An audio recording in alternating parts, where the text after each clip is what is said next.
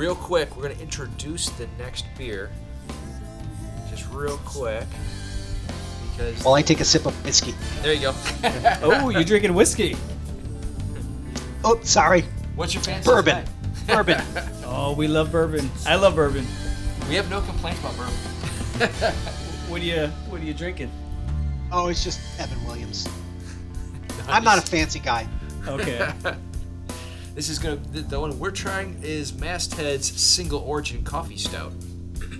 It's uh, this is one that Gumby and I really enjoyed. yeah. um, because we enjoy coffee stouts.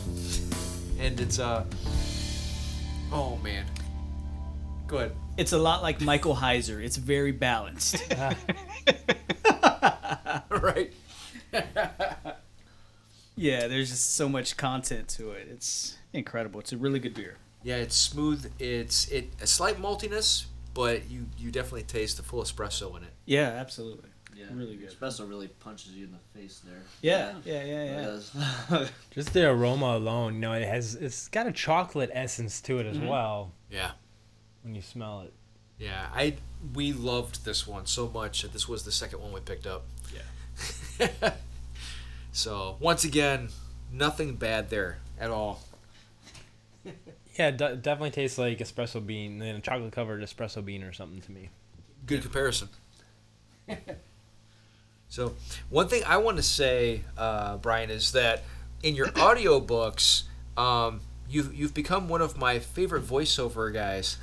Really? yeah, it's. I- go through a lot of audiobooks every month. It's uh, I, Yeah? I, I subscribe to Audible and I pick up a lot of the ones that are on sale. Um, I, and I go through various kinds of books, not just biblical, but also leadership books for work and everything else Yeah. and uh, and, I, and so I pick out like a lot of my favorite voiceover guys, and uh, there there's such energy to your voice and such characterization in your voice that you really bring the stories to life.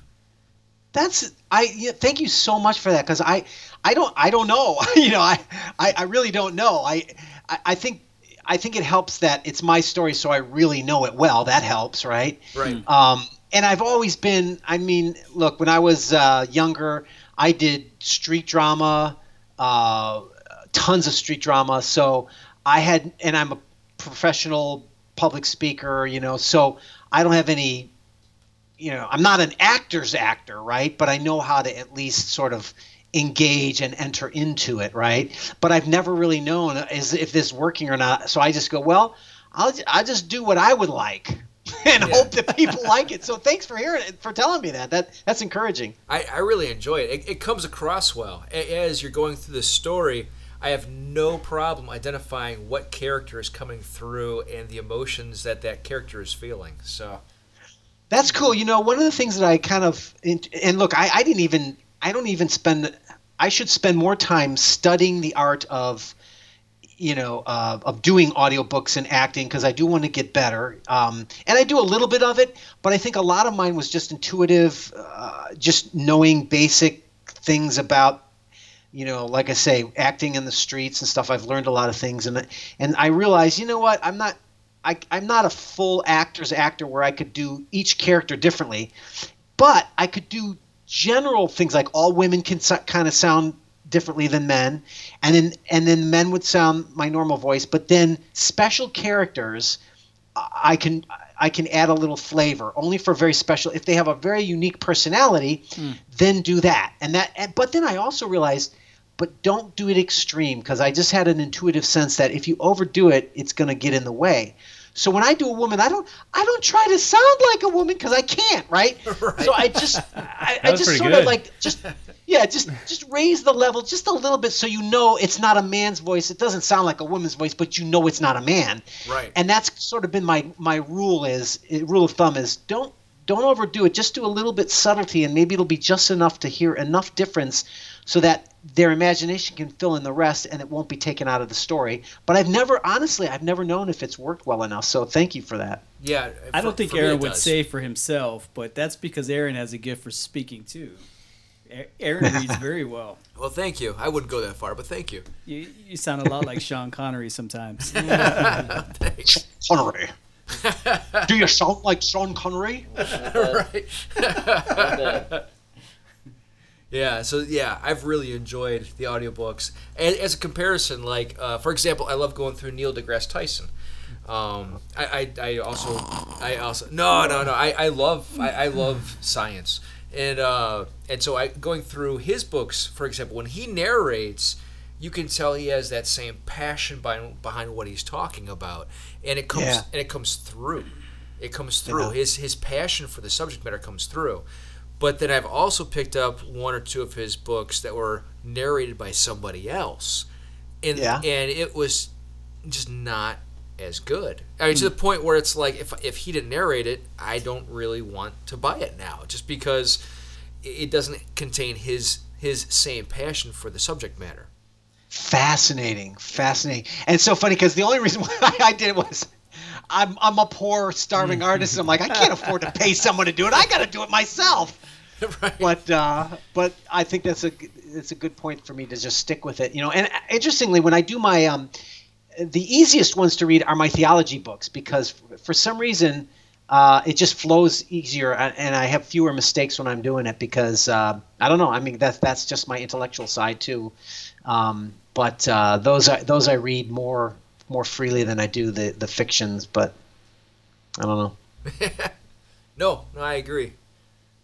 Going back over to preterism, because this is this is fascinating me because I come from, like Gumby, I come from a very charismatic background. Um, well, I was when I was a kid, I was actually Roman Catholic, and then my parents moved me to the Assemblies, which is like walking from America to China. So, so, so, um, and, and, so obviously I got engrossed in the whole, you know, pre-mill, et cetera, et cetera, et cetera, all that stuff. Yeah. Um, and it's only only been in recent years that I've stumbled across the traditional viewpoint of the church, um, because you know the older denominations actually recognize from their own writings that a lot of those prophecies were fulfilled in the first in the first century. So it, it's really interesting. Um, even, Oh yeah, that's right. Yeah, if you if you're really into more of the church fathers, that's true. Although I mean, to be honest, um, any any and any good scholar will admit this. An honest one will admit that the truth is, is if you look at the history of the church, there's all kinds of views and all kinds of varieties, and you know, Yeah. there it- it's across the board. And the truth is, is that you've had just about every interpretation of the Book of Revelation you can think of.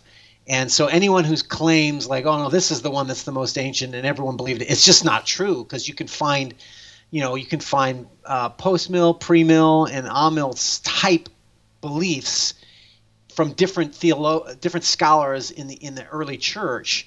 And that's because that's one of the things I've been reading on lately is just how, how diverse the views were, you know.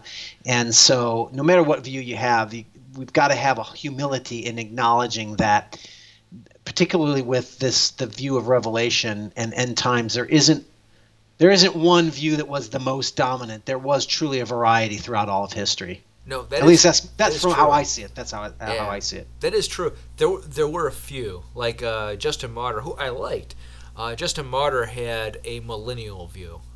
Um, he's one of the, he's really one of the only early church fathers that did. But he, he also he did he did embrace a millennial view of of uh, the end times and coming circumstances. yeah yeah So, but he was also one, No, of the, one of the interesting guys because he's one of the only ch- early church fathers that equated uh, the Roman gods with the Nephilim. Hmm. Oh i forgot that Yeah. so That's cool. Yeah, and I mean there there are several others. Um, or let's put it this way: there are there are uh, some of the ancient fathers. In fact, I, I have an article on it, and um, uh, I think someone's putting out a book on it lately too. But um, that uh, they understood this notion, you know, and this was to me this was one of the most fascinating things. Um, and it, again, it, this has to do with the Christus Victor motif and the notion of. Uh, uh, Christ and the power versus the powers, you know that that there were many who in the ancient world who actually understood this notion that there were, uh, uh, and, and I mean the Septuagint and uh, pseudepigrapha like the Jubil- Jubilees and stuff, these other books, they all understood this notion of the nations, the Gentile nations, all had um, reigning spiritual authorities over them, and they weren't good authorities. They weren't good guys. You know, they were bad guys. And but but this notion that there are spiritual authorities over the powers, and and they're linked, so that this is where you get the phrase where even Jesus said, "On earth as it is in heaven." This is where they get. This is where he got that concept. It's it's not just that he's praying that things would happen on earth in the same way that they happen in heaven. What he's saying is that heaven and earth are linked.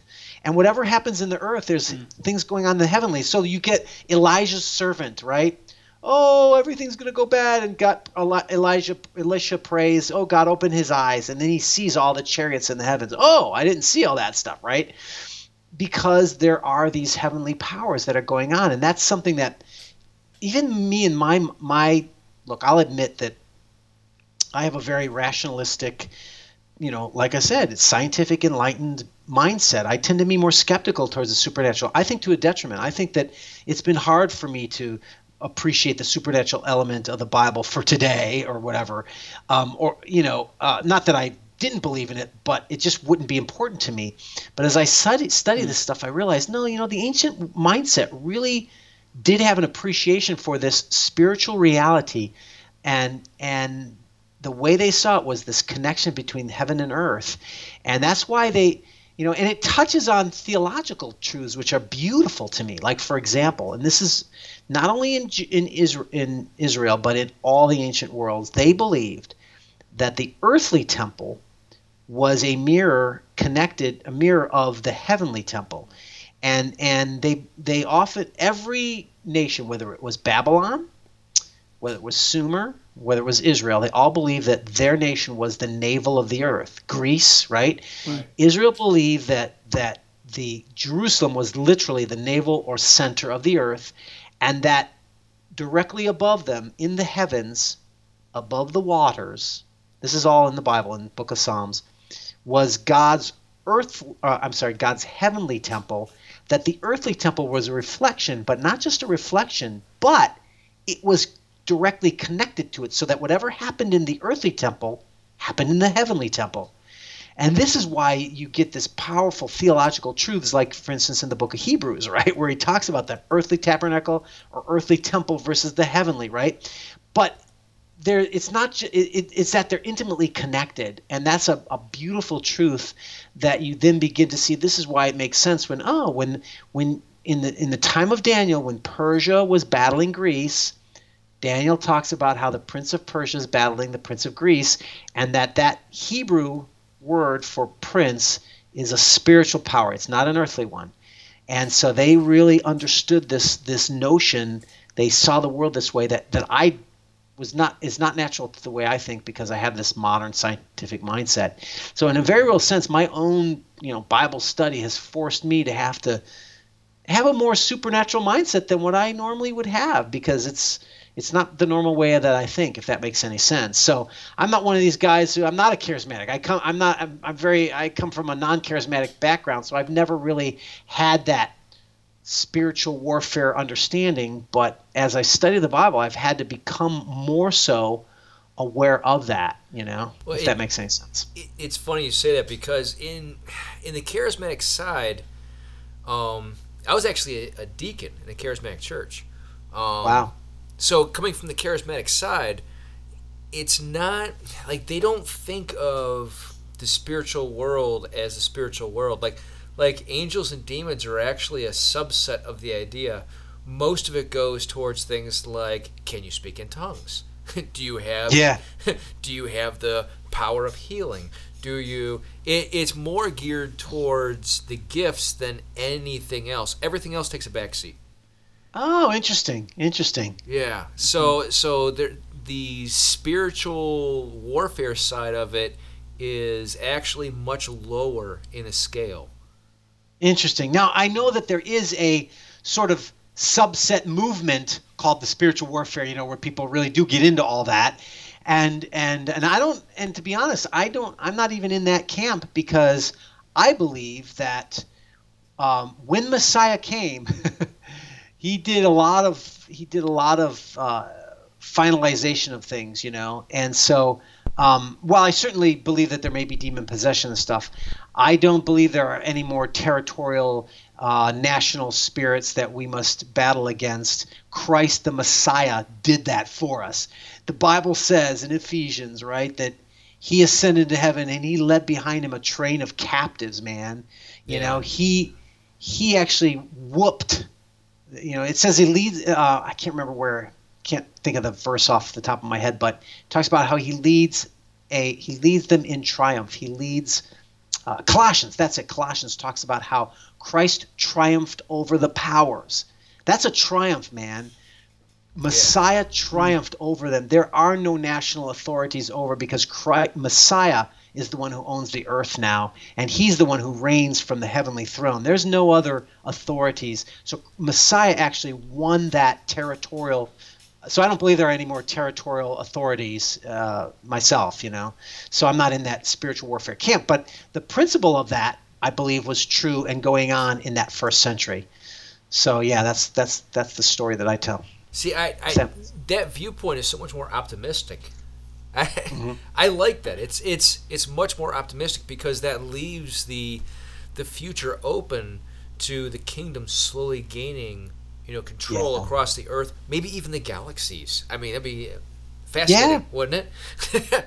Yeah, no, absolutely. I, I, you know, and that's why I, I hope that my my stories will be and that kind of encouragement because look, no matter what viewpoint you come from, surely you believe that the kingdom of God, that you know, what what Jesus said about it, right? You know, like and what Daniel said about it, like, you know, the kingdom of God is the kingdom that will crush all other kingdoms in the in the long run, right? And the kingdom of God is greater is he that is in you than he was in that he than he who is in the world, right?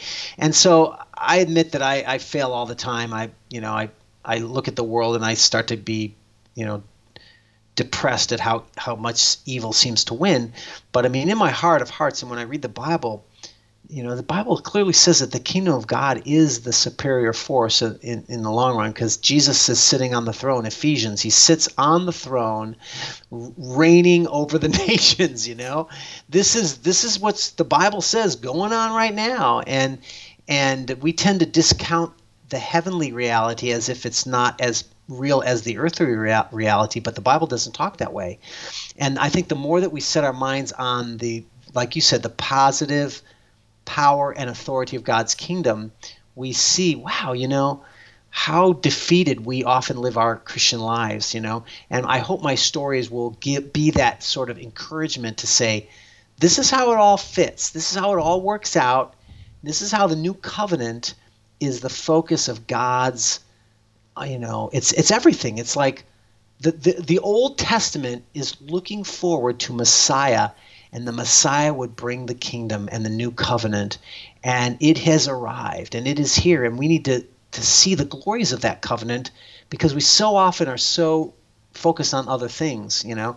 And that's kind of the, that's that's at least the heart of the stories I'm telling, you know? If it's not the theology, it's definitely the heart and soul. So I hope that that comes across. Yeah, no, I That's great. I love it. I love it. It's it's like I said, it's much more optimistic. It gives us a, a future. Um, it allows the kingdom to to slowly manifest itself across the world. Yeah, uh, makes it a little less further. political.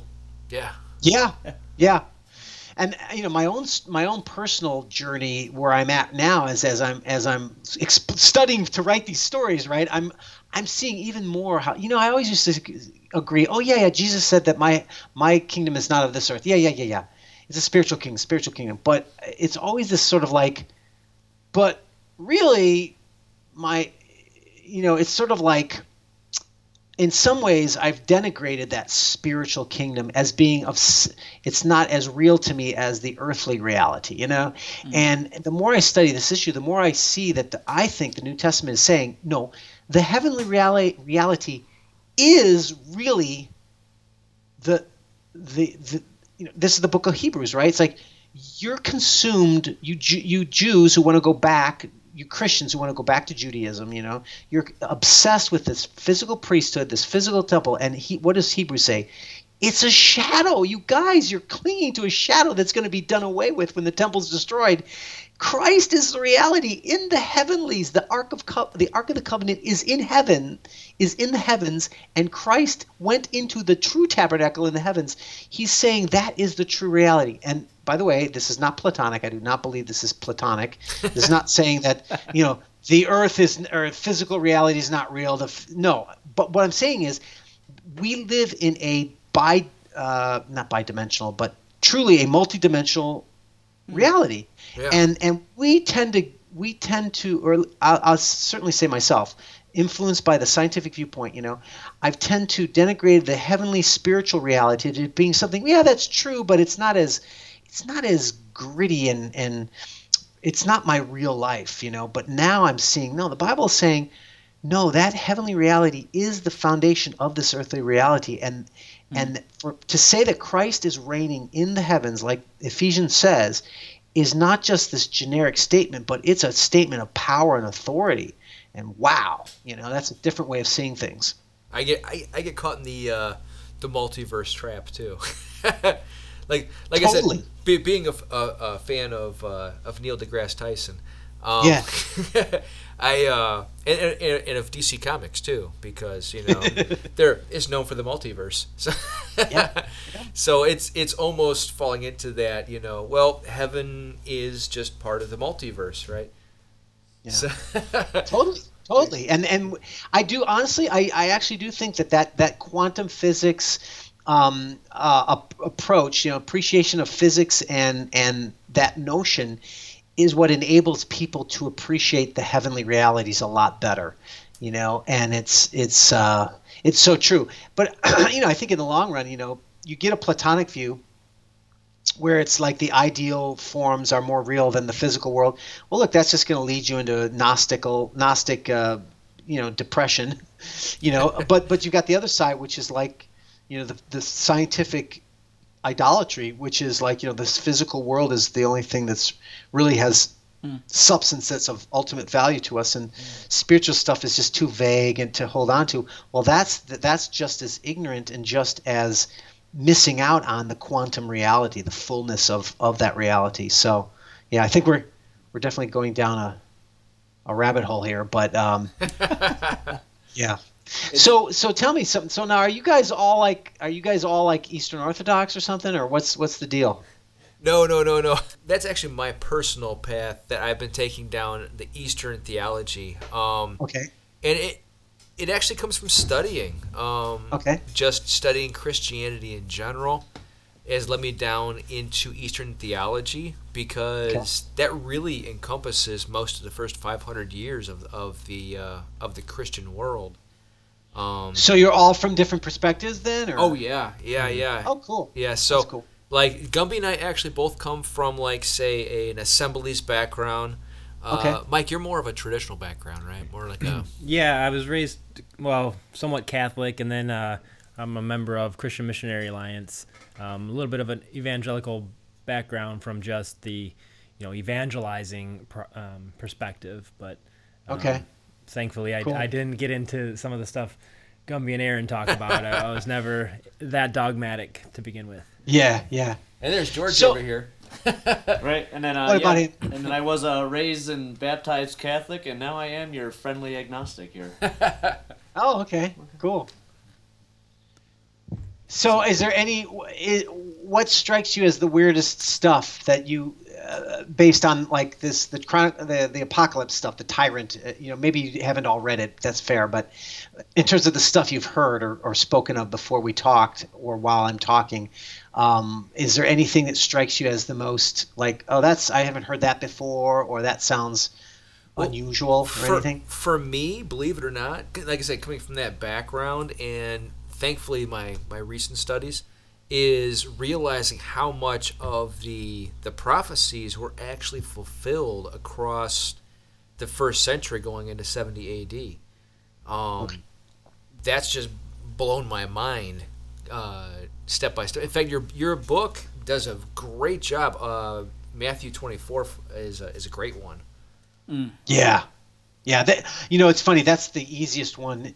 You know, I I remember decades ago when I was first exploring this change of I, I was I was raised as a typical evangelical with Hal Lindsey. You know, I read Late Great Planet Earth. That was my era. Then the 70s, right? The late 70s. Yeah. Late Great Planet Earth was like, in fact, Late Great Planet Earth was the precursor to Left Behind. That single book sold 30 million copies. In a way, it was more successful in a, as a single book because the Left Behind series sold 60 million, but that was like 12, 14 novels, right? I don't even know how many. But um, so in a way, Le- Great Planet Earth in the 70s sold way more as a proportion, you know, in terms of that time period, and it was way more successful. I was raised on that, and so Yeah. um, my journey was a difficult one because when I first heard the view that I now have, I literally called it heresy because no one had ever taught it to me. I just thought, well, if you believe the Bible, then this is what you believe, which is what Hal Lindsey said. It's like, no, no, no. There are whole schools of of Orthodox within the Orthodox Christian community, amill, postmill, and premill. Mm-hmm. You know, there's multiple viewpoints of interpretation. I wasn't taught that. I was just taught, you know, well, if you believe the Bible, this is what you believe. You know, which which is now basically left behind, right? Right. So, and I think people are more educated about it now because I've I've talked to a lot of people that like they uh, okay 15 years ago they they I would talk to them and they would go I have never heard that before right? But now there are people who've who uh, I think that the Bible prophecy teachers have learned about preterism because it's a growing a lot more scholars are believing it a lot more smart people are because it makes more sense. And uh, as you get further and further away from the you know the nation of Israel 1948 that whole claim that a lot of that stuff was based on was when Israel became a nation in 1948 within a generation it's all going to happen. Well we're now two generations and people are starting to go you know maybe that whole interpretation is wrong and I got to consider something else. That's that's taboo, man. yeah so well anyway that was my journey and so i wrote about my journey in my book end times bible prophecy and that's the that's sort of like i'm like for people who want to go into the theology here's my story here's how i changed my mind and then in the in the um, first half of the book i talk about bible prophecy in the old testament how to see things through their eyes rather than, than through our eyes and the old testament prophecies are very very poetic and if you don't understand the poetry you won't pick it up but because a lot of the Old Testament prophecies did happen, you can figure out what they mean, right? Like for instance, uh, you know, in um, you know the book of Isaiah or whatever, where he's talking about the first temple. When the first temple was destroyed, a lot of the prophecies, whether it's Jeremiah or Ezekiel or you know um, Isaiah, they talk about that that first temple being destroyed, and they describe it in very poetic terms like the sky rolling up like a scroll or god comes on the clouds right? He he i'm coming on the clouds to destroy egypt. So they use this language and so the first book first part of end times bible prophecy that book i describe how the old testament uses this poetic language to describe prophecies that we know were fulfilled in the past in history. And everyone agrees on this it's not a problem then I go into the second half of the book. I go into describing Matthew 20, chapter 24, which is the classic chapter that most people think, oh, this has to do with the second coming of Christ. It has to. But if you look at it, I actually think it's it's not. It's it's a prophecy about the destruction of the temple in 70 AD, and I walk through that prophecy and show you now that we know the poetic language that we used was used in the Old Testament. Guess what? This is the same poetic language that Jesus is using it. So he he means the same things that they meant. So for instance, when he says the you know the the moon and the moon will turn to blood and the stars will fall from the sky, sky you know the literalists and the fundamentalists is like, well, the Bible says it, so it has to be literal. well, guess what? You are literal, but the Jews were not. And if you look at the way the Jews u- used language, they used the language of stars falling from the sky a lot.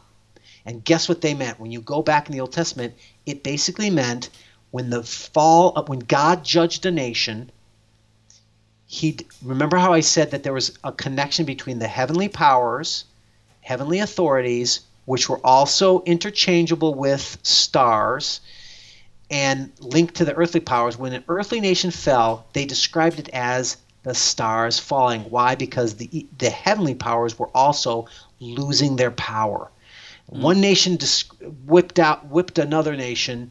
They were, it was described as the stars falling from the sky, the moon uh, turning to blood, and the sun going dark, because these were symbols and elements of that represented the authorities and powers of the nations. And so when you realize that, then when Jesus says that, you realize, oh, Jesus is not saying that there's going to be literal astronomical, you know, uh, eclipses and stuff, like that. He's actually referring to the the fall of of power of the powers, not just heavenly but earthly powers.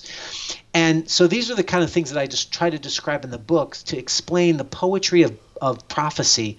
And so, you know, honestly, I think it breaks my heart to see how much this hyperliteralism, as I call it, you know, or this mm-hmm. obsession with literalism has just ruined so much of modern Christian interpretation. They read this stuff and they just go, "You're a liberal if you don't if you don't believe it's literal." And it's just like, look, the Yeah, whole actually, I would argue that to take much of the Bible as literal, you're the liberal because the Bible doesn't use that. That's true. It, you know what I'm saying? So it's it's more liberal to interpret it as literal. That would be that would be my argument. But so I, I walked through Pro- Matthew 24 and I explained how this stuff was fulfilled in the first century, and that's what Jesus intended.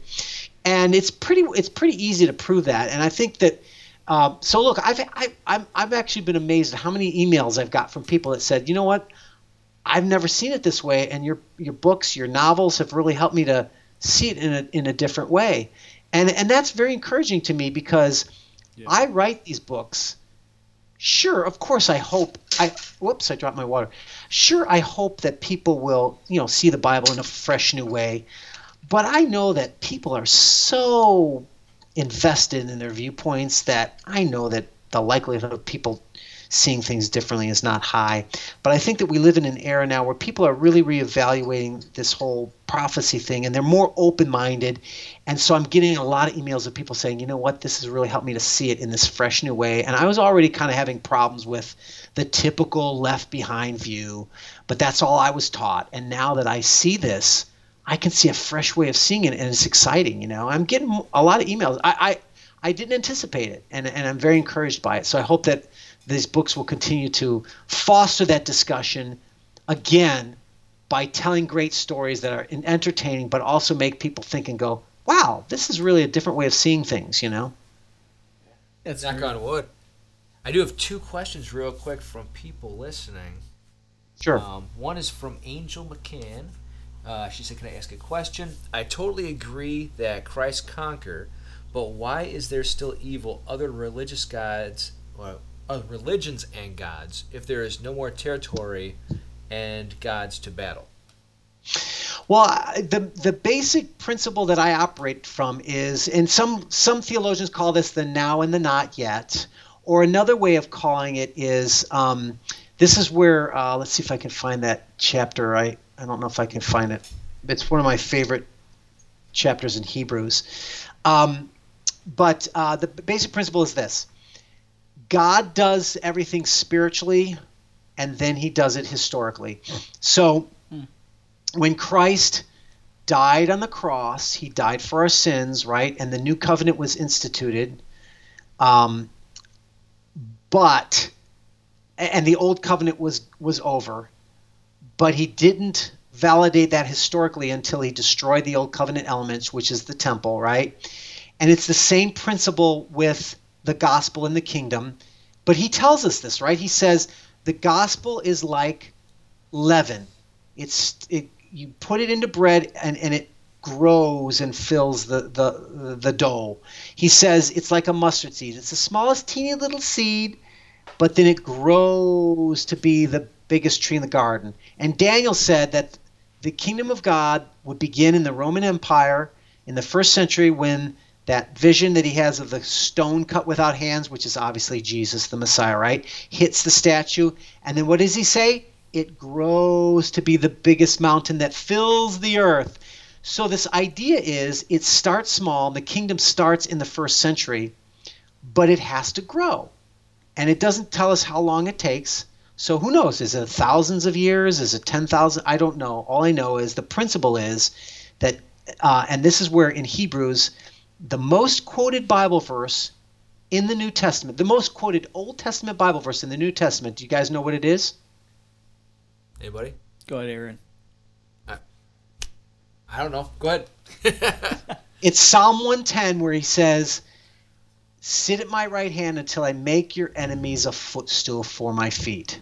Isn't that fascinating? That's the most quoted verse, which is very fascinating because what does that mean? That talks about Messiah, Jesus, sitting on the throne of David, you know, in God's heaven. And it's also that Christ is, is God as well. It's all this package of stuff. But anyway, in Hebrews, and I, you know what, I'm going to have to memorize this one and get this one down. I apologize, I don't have it.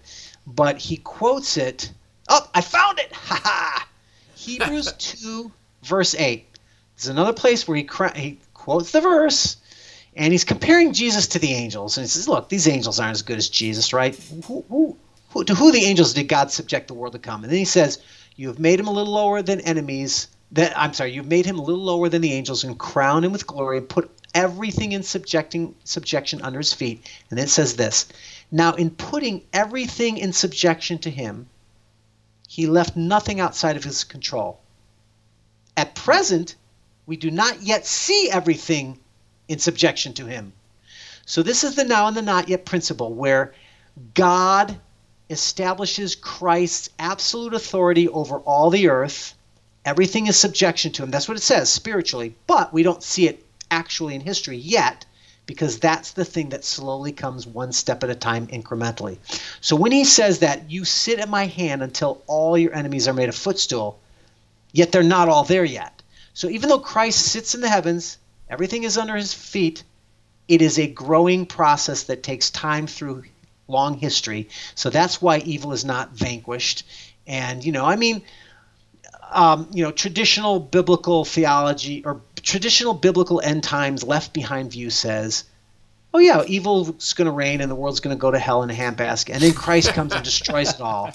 You know, it's in other words, they see it as a cataclysmic coming. But I believe that the Bible is more of an incremental authority where the kingdom of God grows slowly in the earth and there's still evil and it's never perfect. And I do personally still believe there is a time where Christ will physically return, Corinthians 15. Um, and then and then he says, and then when Christ returns, the kingdom grows until.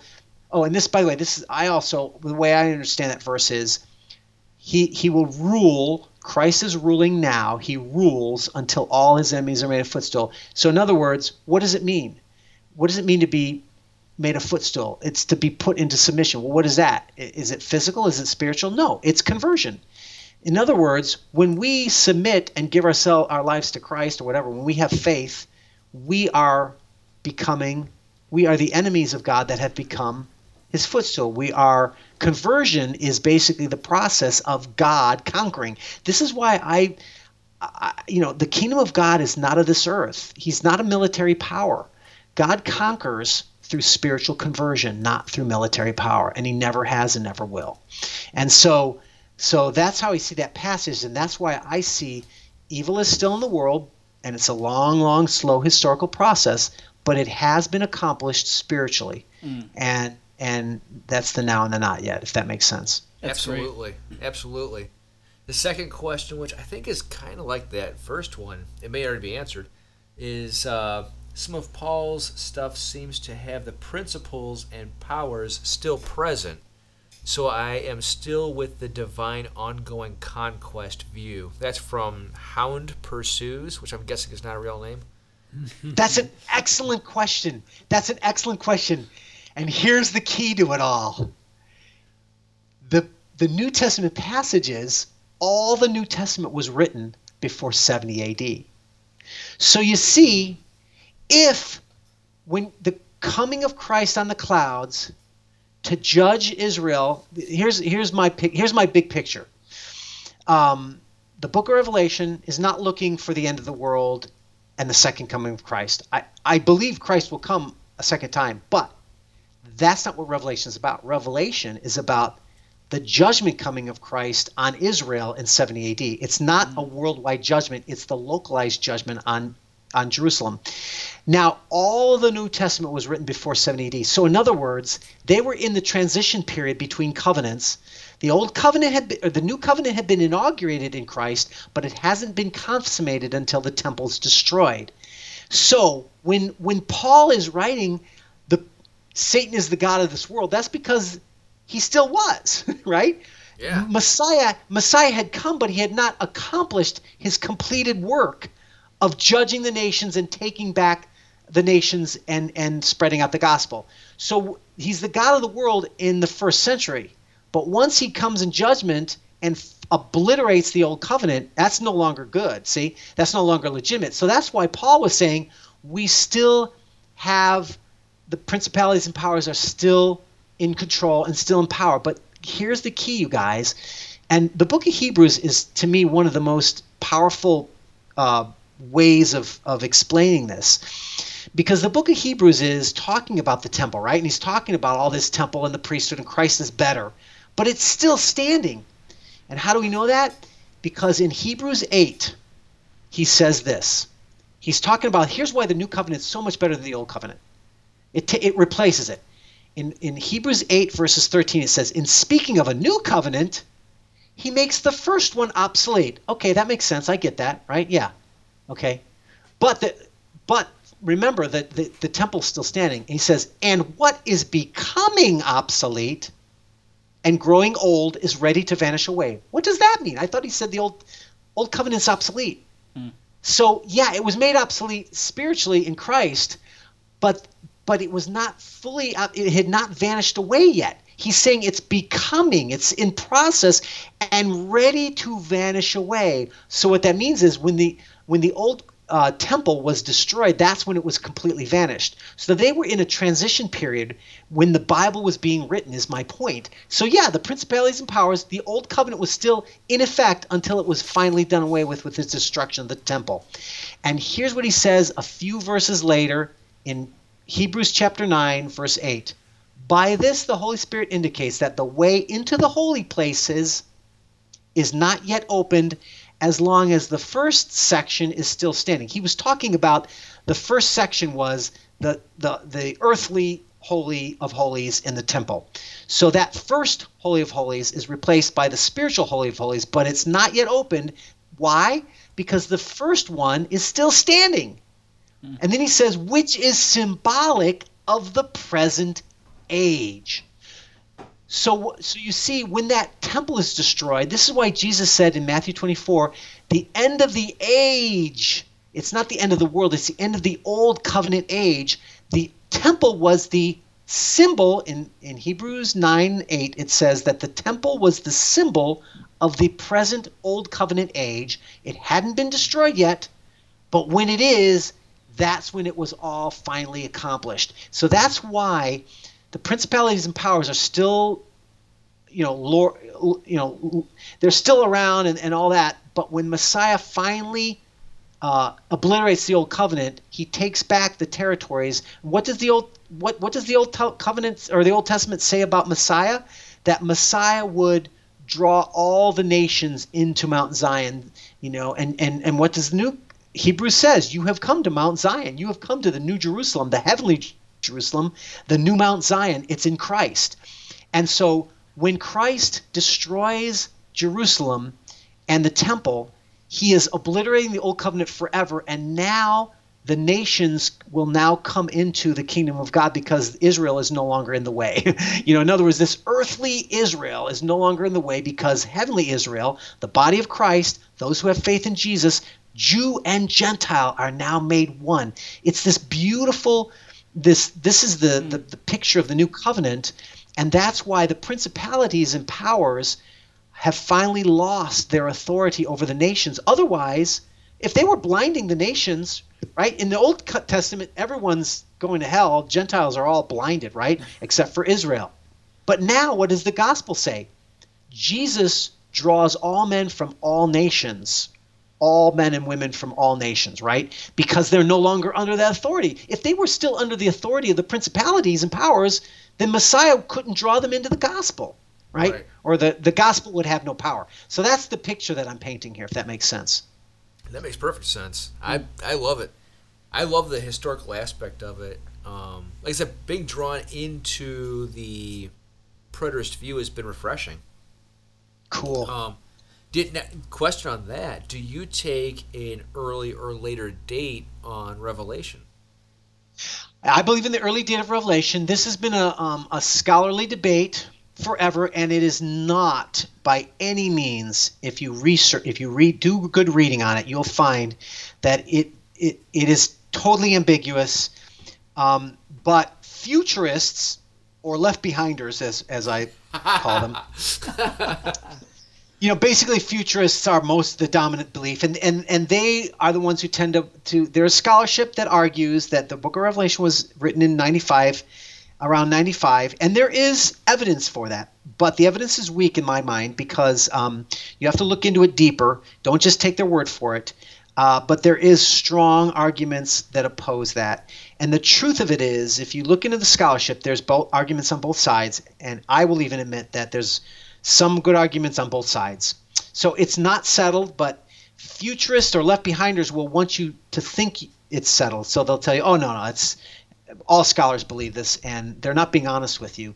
Um, but I'll tell you this: if you want to look into the early date of Revelation, I'm convinced that it all, like J.A.T. Robinson, a famous liberal theologian, I might add, he argued for all of the Bible, all of the New Testament was written before the destruction of the temple in AD 70, and internally the evidence is the strongest. And um, there is some appeal to uh, basically what it gets down to is this: there's one source that everyone always looks back to that argues that the Book of Revelation was written in the time of Domitian around the 90s, and that source is Irenaeus. Irenaeus makes one statement about John in the Revelation. They're arguing about whether or not this stuff is real and the interpretation is real. And Irenaeus says a statement that essentially is ambiguous. In the Greek, we're not sure whether he is saying, hey, John was seen in the time of Domitian, so they could have found out what it what he meant, or was he saying the revelation was seen in the time of Domitian? And and so the late date theorists conclude, oh, he must have been talking about the revelation. But the problem is, is the Greek is not. The Greek is ambiguous, and honest scholars will tell you it could be read either way. And um, so it's really not a very val- it's not a very strong argument. But the problem is, is if you look in the internal evidences of the New Testament and the Book of Revelation in particular, um, I believe that it's, it's, it argues strongly for an early date, which means during the time of Nero, probably around 65 AD. Now, you can read an entire book that will answer this question called "When Before Jerusalem Fell" by Kenneth Gentry. It is the quintessential book that gives you the late date, or the I'm sorry, the early date arguments the best, and destroys all the late dates. And guess what? It's free. You can go to my website, godawa.com, click on Chronicles of the Apocalypse, click on Scholarly Research, and I have a bunch of free books related to the Book of Revelation that you can get online. Uh, and Before Jerusalem Fell is one of them, and it, it, it will detail for you uh, why the early date is is the better argument. Now, here's something very interesting. If the Book of Revelation, I argue the Book of Revelation is prophesying that the temple is going to fall, God's going to destroy it in the armies of, of Rome, and this is Jesus' judgment on Jerusalem and Israel for rejecting Messiah. And, and it is ultimately the, the divorce of earthly Israel and the marriage to the heavenly Israel, which is the body of Christ, which is the new covenant, right? right. So that's what I argue it's for. So um, it would make sense that if it was written, oh, so so what I'm saying is all the prophecies that he's talking about were were basically fulfilled in the first century. Now, not every single one of them, but basically all of them, all of them were. And but here's the problem: if the book was written after the temple was had fallen, then the prophecies would have to be for something after the temple had fallen, not about the temple, right? Right. About so and, and, and so so that fall that if you could prove that Revelation was written in 95 AD, it would falsify my preterist view. But here's the thing. Hmm. I argue that is an evidence for preterism being a superior view because you can falsify it. You can disprove my theory if you if you do this. But here's the problem with the futurist views, you can't disprove their theory. It's like a conspiracy theory. See what I'm saying? They could just keep saying Yeah. and that's what they do. Look Yeah. at his look at the history of the interpretation of Revelation from futurism. Every generation details this in Revelation mean has to do with this in the newspaper. This with Revelation has to do with this in the newspaper. Hmm. They've been doing this for 150 Yeah. years, and they're always, always wrong. Exactly. So you can never disprove their theory because they just change it. Oh, Yeah. oh, it didn't mean that. It now means this. So I argue that the fact that you could falsify my theory makes my theory superior. but you can't falsify. So a theory that you can't falsify, well, you can't prove it. You can't disprove it. You can't prove it. So it's it's worthless. Well, it, isn't it, That's I argue. isn't that just that's just like the recent uh, Nibiru stuff, right? Where Nibiru is going to happen on September 23rd. Yeah. Oops. no, I'm sorry, we got that wrong. It's it's going to be October 23rd, right? Yeah. Yeah, yeah, they keep doing it. And the blood moon, how those how those blood moons working out for you? Yeah. Look, you guys, I, I think they're I think it's it's coming to a head. More and more people are now really, really seeing this stuff is so wrong over and over again. Maybe you know the argument has always hmm. been, look, there are kooks and some people are a little bit too aggressive in their predictions. We should be a little bit more humble, but just because some people say these goofy things doesn't mean it's wrong. It just means they're wrong in the interpretation. Yeah. But I'm I argue is, yeah, technically you can say that, but look, if this is what keeps happening over and over for 150 years, maybe it's time to consider that the problem is not with individual interpretations, the problem is with the entire system. Just Right. consider that. That's all I'm offering. Just consider that and listen to a different viewpoint. And and I honestly I, I see a, a rising increase of interest in this preterist viewpoint because it's making sense with more people. And look, you've got you've got theologians like 20 years ago, R.C. Sproul became a partial preterist in this pathway. That's a big thing. He's reformed, and a lot, you know, some people don't like that, but he look, he's a very, very, um, you know, he's a popular writer, and he's got a lot of respect. You know, he's a very orthodox Christian theologian. And then about 10 years ago or 15 years ago, Hank Hanegraaff, the Bible answer man, apologetics, right? He became a partial preterist which is that's my viewpoint by the way just so you know it's it's the partial there's different versions of it let's not get into it right now but just he became my viewpoint and so really key guys are are starting to become scholars are starting to become this viewpoint which is allowing people to be a little bit more open, open-minded and say well maybe i can consider it and it's not heresy after all Yeah. and that's Yeah. a good thing Yeah. No, I agree. Well, I, I, I like Hank Hanegraaff. He's he's he's recently Orthodox, so yeah yeah i know i know Does the does the third temple being rebuilt today fall into that category for you? Well, here's the thing. There, um, isn't it interesting? Isn't it interesting that that this this the temple, which we all know is the old covenant, right? And we all believe any Christian on face of the earth believes Jesus brought the new covenant, right? Right. okay, we can all agree on that. So if the new covenant here is here and the old covenant is no longer in effect, isn't it interesting that God would, in history, destroy the temple in such a way that it would never be rebuilt again? Because if if they were to try to rebuild the temple, World War III would start, and they're, so they're not going to do it.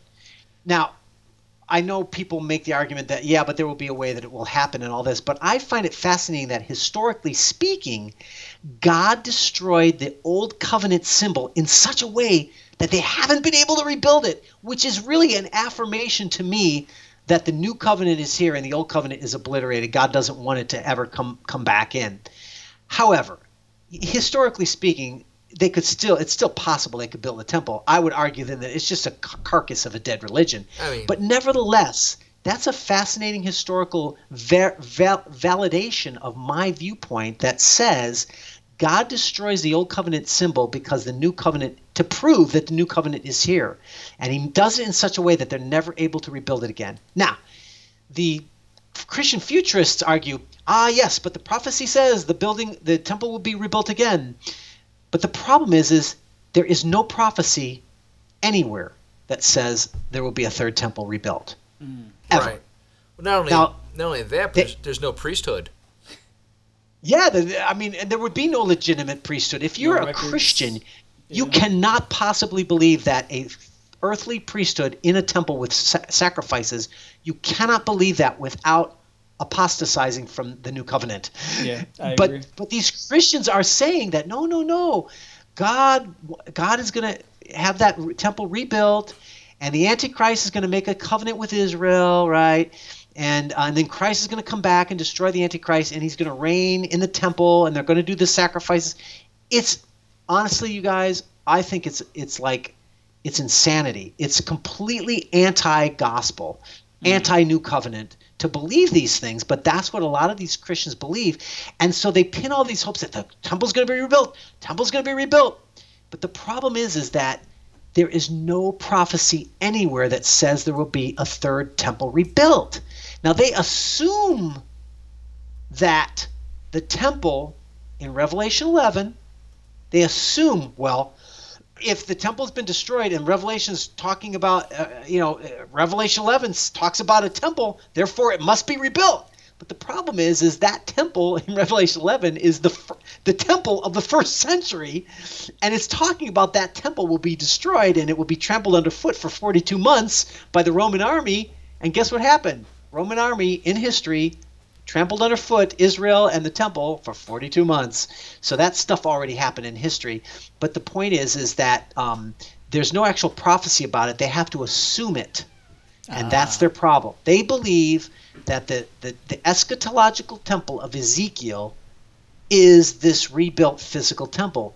But what they miss is the eschatological temple of Ezekiel is actually a symbol of the church, the body of Christ. And and that's what that's of course what I, I would argue. And it's interesting because Zechariah, you, you know, um, let's see, I don't know if I have the verse here with me, but in Zechariah, Zechariah prophesies that Messiah, it literally says this. I gotta find it. Let's see if I can find it. It says that Messiah will build the temple. So they're assuming, oh yeah, wait a minute now. I, how can the Messiah build the temple if you say that the Antichrist builds the temple, right? And then he has a, uh, and then he has this uh, covenant with Israel, and then he three and a half years he breaks the covenant, right? And Messiah, well, but but Zechariah says, I, I would agree that, that that we are the third temple as the body of Christ. Yeah, obviously that's where I'm getting at. But the point is, so it says that it says that Messiah will build the temple, right? And then what does it say in the New Testament? Uh, and and all through the Old Testament is the chief cornerstone that you rejected has become the cornerstone of the new temple, right? Yes. And of course, the fulfillment is Jesus is the cornerstone that the Jews rejected. And and think about it. If the cornerstone is and this is something I just sort of like came about in the last couple of days. Like, if the cornerstone, what is the cornerstone? The cornerstone is the measuring. Uh, uh, it's the perfect block that they use to measure the corners from to build the whole rest of the structure. In other words, it's supposed to be like a perfect measuring tool upon which the entire building is, is based. So, if the cornerstone is that which the building is based upon, and the cornerstone is Jesus, which is obviously a spiritual, not a physical cornerstone, well, then the temple is going to be what? It's going to be spiritual. Right. And then in Ephes- Ephesians 1, it says, Jesus is the cornerstone, the prophets and the apostles are the foundation, and you are the building. You are the spiritual temple. So, all throughout the New Testament, it talks about how the body of Christ is the spiritual temple of God. So, yes, the, the whole point of it is the eschatological temple of Ezekiel is fulfilled in the body of Christ.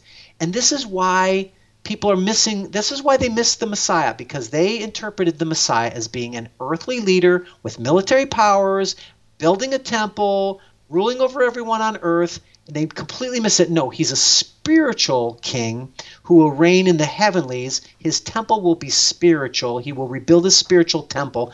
They missed it all, and Christians are missing it because they are taking that which is spiritual and they're unspiritualizing it, making it earthly. I agree. That's the beauty. That's the beauty of of the of the gospel. You know, is that it is the fulfillment of all those promises Yeah. made to the made to the patriarchs. Even when Jesus says that uh, those coming are true worshipers, worship in spirit. Yes, yes, So- amen. Yeah, I agree. I agree. Unfortunately, that was a bit bastardized by the charismatic movement, but it still stands true. Yeah. So- No, absolutely. Yeah. Uh, dallying, dallying back just a little bit over to your Irenaeus statement, I do want to point out that even though Irenaeus had uh, had a date for that, not everything Irenaeus said was on point because he also stated that uh, Jesus Jesus ministered for 20 years, which would have made him about 50. Bingo. Yep. So- There's a lot. There's a there's a lot of arguments, and that is an excellent one. That that you know you you have to be careful about ascribing s- too much authority to some of these guys. And absolutely, you're absolutely right. I agree with you. Um, and really, that is something that's so simple and obvious that if he can't get the dating right on that, on Jesus being 50 years old, ministering for 20 years, what? You're going to trust what he says about, you know? Now, look, that doesn't mean nothing is trustworthy, right? I Right. admit that, but but it does point out that you cannot give him canonical authority when it comes to dating because he he doesn't get his dates right a lot. So absolutely, absolutely, good, point. excellent point. Not only that, but in the right in the first two chapters, there's only seven churches mentioned. So we know that it had to be before 70 AD, right? Because before 70 AD, there was only seven churches, and after 70 AD, there was immediately over 14. Actually, over oh, I think it was after 66 AD. Well, you mean you mean in Asia Minor because he's only writing to Asia Minor, Correct. Right? Yeah. Yeah, yeah. I, I didn't know that actually. That's that's interesting. Good Yeah. point. Yeah, so I mean, so know. the fact that he's just he's writing to seven churches tells you that it's a before 70 AD date. So That's a good point. I did not know that. Yeah, it's fascinating. Yeah. Fascinating stuff. Yeah, yeah. There's there's several other books that you can get. You know, I recommend it for people who want to learn more about those kind of scholarly arguments. Um, it's really helpful to uh, go to um, the the website that I recommend is um, either kennethgentry.com because he has a couple books about the dating, not just his Before Jerusalem Fell, but he has a couple others, and then AmericanVision.org. They are they Gary that's Gary DeMars and and all Gary DeMar's stuff I highly recommend, and and he has some books about um, about the dating of, of Revelation, and also about the views of the ancient church. Many people, there are many futurists who who argue the preterist view. Nobody believed it in the ancient church. Ha ha ha. Well, guess what? There's two books I know of that are um, the the the uh, the early church and the end of the world, and um, Revelation in the First Century by Francis both books are by Francis Gumerlock. You can get those books at AmericanVision.org, and they talk a lot about some of the ancient church fathers, the Shepherd of Hermas, and and, and, and others who who do have a more preteristic viewpoint to make to, to disprove those arguments. You know, in other words, out there on the internet, I've now I've now interacted with some people now where they they're just you know they believe in this future scenario, and then they just there are people who try to debunk preterism so they have their one article where they think they debunk it and everyone just points back oh this article disproves preterism right and um, and they don't look into it for themselves and and these are some of the things that that they say that they don't realize well it's just not true you guys. People are saying nobody in the early church believed preterism. It's like that's completely false. You know do the research you know?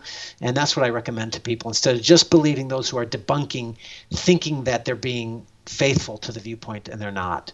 I have found in my interaction with people when they find out about preterism and and and hear this view if they've learned anything about it or even if they haven't none of them have tended to understand the view correctly. They've all had a mischaracterization of it because they just haven't been told what it really is saying and they have caricatures of it in their mindset.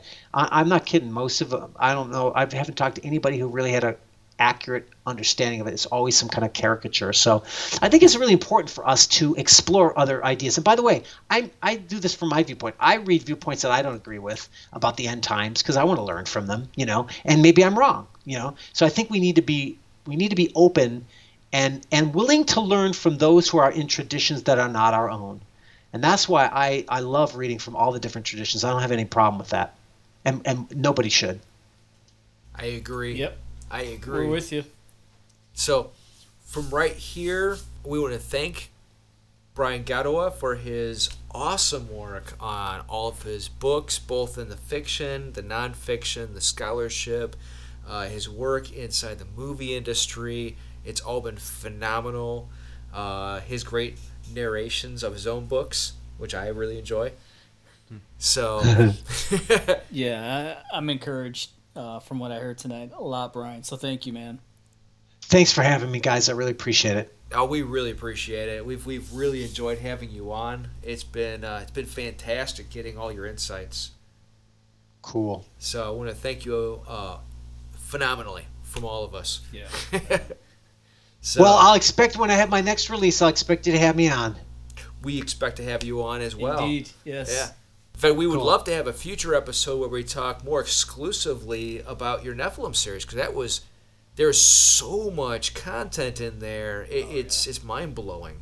Let's do it, um, man. Let's do it in the next couple weeks or whatever. Whenever you guys are available, I'll I love it. Yeah, Let's I do would, it. I would love to. I mean, the, the cross examination, even just from biblical, you know, the Jewish side to Akkadian to Ugaritic to Sumerian, I, I loved all the cross referencing. It was incredible.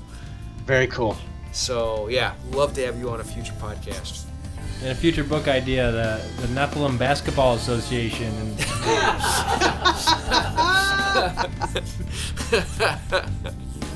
So, so thank you again. All Um, right, guys. And, uh, and we'll talk to you here shortly. Sounds good. Okay. And we will see you again on Bible Over Brews. Catch us on BibleOverBrews.com, and you can catch us on Twitter. You can catch us on Instagram, Facebook, um, pretty much wherever the social media. Have a great night. All right. Take it easy. good night.